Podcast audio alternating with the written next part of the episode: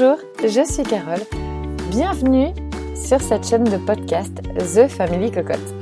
À travers ces podcasts, je partage avec toi ma vie de famille en mode de vie zéro déchet, mais pas que. Si tu apprécies les podcasts, la meilleure façon de le soutenir est de lui mettre 5 étoiles sur la plateforme que tu utilises. Ainsi, tu permettras de le faire découvrir plus facilement à d'autres personnes.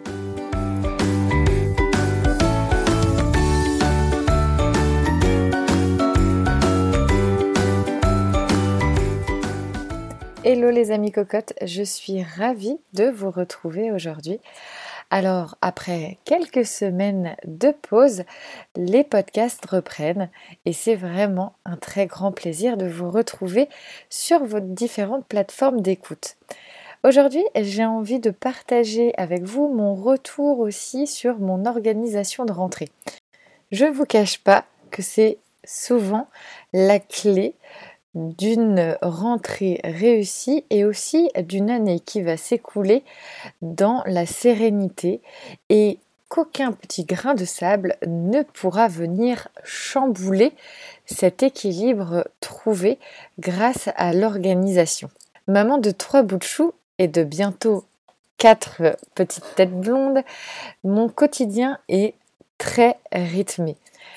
Je suis également présente sur les réseaux sociaux et un blog. Je suis également présidente d'une association Zéro Déchet.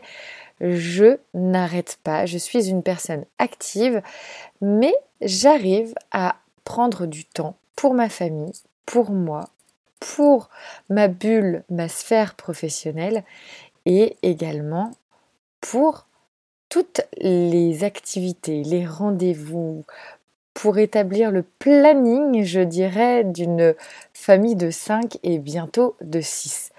Je vous partage ici des outils que j'ai mis un petit moment à, mettre en place puisque ça s'est fait au fur et à mesure.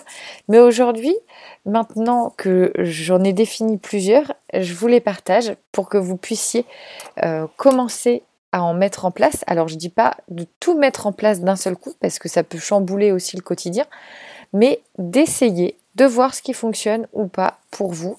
Il y a peut-être des choses qui sont possibles dans vos quotidiens, d'autres non. Prenez vraiment ce qui est possible de faire dans vos quotidiens. C'est vraiment important. Pour commencer, on va vraiment regarder là, dans ce tout début de mois, pour faire le point sur le mois écoulé.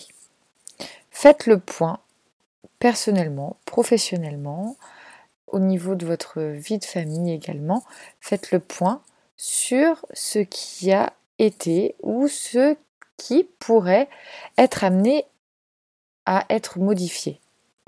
Ensuite, on va définir des objectifs perso, pro, familial, et moi j'aime rajouter euh, des objectifs plutôt spirituels pour définir ce nouveau, ce nouveau mois qui va découler. Donc là, par exemple, le mois d'octobre, quels objectifs je vais me donner?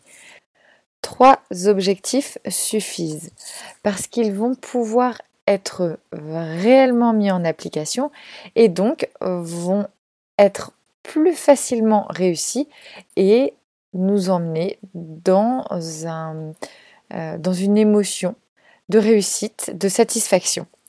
Ensuite, on va définir la to-do list du mois. Alors dans cette to-do list, je vais définir les tâches à accomplir, les achats à faire, les différentes sorties, les différents rendez-vous et éventuellement ce que les uns et les autres au niveau de la sphère familiale a à inclure dans le planning mensuel. Ensuite, je vais définir le budget aussi du mois parce qu'on souvent on peut être euh, plutôt happé par le côté to-do list, mais aussi de visualiser son budget, c'est important. Définir ses achats à faire, on va les retrouver dans la to-do list, mais aussi on va les retrouver dans le budget. Comme ça, on va pouvoir tout de suite regarder si les achats euh, qui sont nécessaires euh, sont euh, tout de suite possibles ce mois-ci ou s'il va falloir étaler ou prendre davantage son budget sur l'année pour équilibrer les dépenses. Ensuite, moi, j'aime utiliser le planner. Alors ça, c'est ce qui est l'agenda. Donc on parlait tout, à l'heure de la to-do list du mois.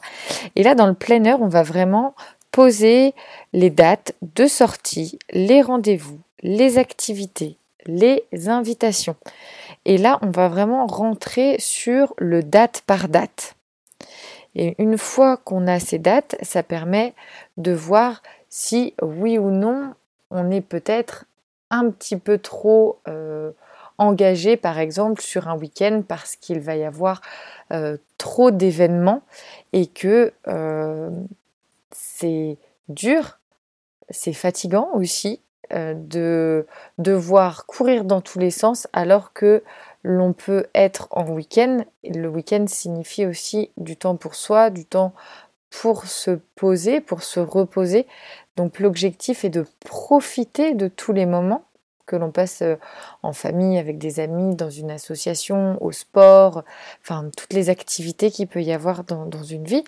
Mais c'est vraiment important d'avoir du temps aussi pour profiter sans courir tout le temps. Donc ça permet tout de suite de voir si on s'engage un petit peu trop euh, dans, différents, dans différents événements.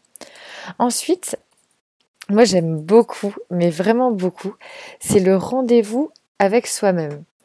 Parce qu'en tant que maman, je, comme beaucoup, hein, on fait passer ben, quasiment tout le temps les membres de sa famille avant nous.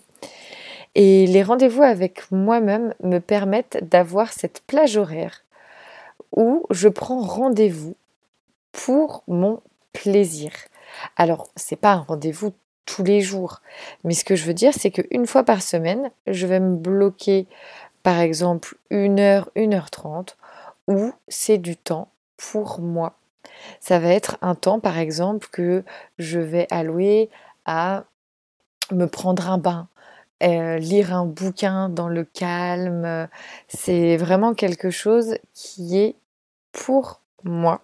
Et ça, vous pouvez le faire par rapport à ce que vous, vous aimez faire.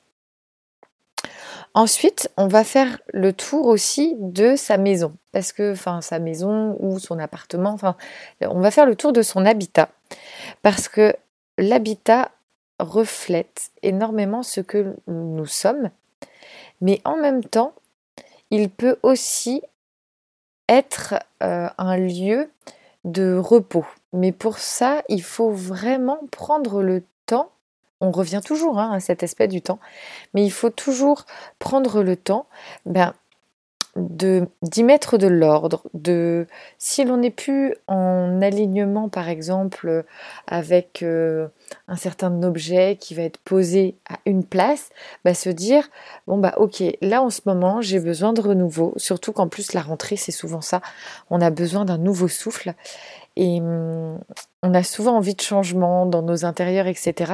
Et ben c'est un bon moment aussi pour euh, euh, refaire un petit peu d'écho, pour euh, revoir nos environnements et penser, bien entendu, à désencombrer.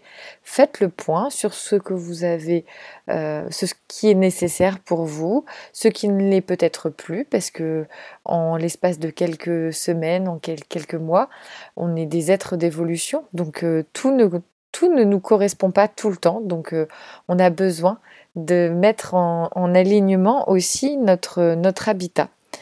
Ensuite, on va avoir, alors ça c'est un petit peu euh, le truc euh, que tout le monde met un peu de côté, ça va être de classer et d'archiver les papiers. Oui, n'attendez pas six mois pour le faire. Faites-le une fois par mois et ce sera beaucoup plus facile. Ce sera un jeu d'enfant. Si vous êtes bien organisé, il n'y a pas de souci. Moi, je sais que en fait, je mets au fur et à mesure tous les documents que je reçois dans une bannette. Et cette bannette, une fois par mois, je mets les papiers en fonction dans tel classeur ou telle pochette. Et ensuite, ça c'est pour toutes les familles qui se respectent, on fait du tri dans les jeux on fait du tri dans les livres des enfants, dans les vêtements des enfants, parce que c'est pareil. Les enfants grandissent, ont des envies et des besoins différents par rapport bah, à leur évolution. Et donc, il y a certainement des choses qui ne leur, pardon, qui ne leur correspondent plus. Donc, pour ce mois d'octobre, il est temps de faire du désencombrement. N'hésitez pas à commenter cet épisode et à le partager si vous pensez qu'une personne de votre famille ou de vos amis peut en avoir besoin ou lui serait utile. Si vous le souhaitez, n'hésitez pas, contactez-moi via le blog The Family Cocotte. Je serai ravie de vous retrouver. Vous pouvez également me rejoindre dans mes aventures au quotidien sur Instagram. Je vous souhaite une très belle journée et vous dis à bientôt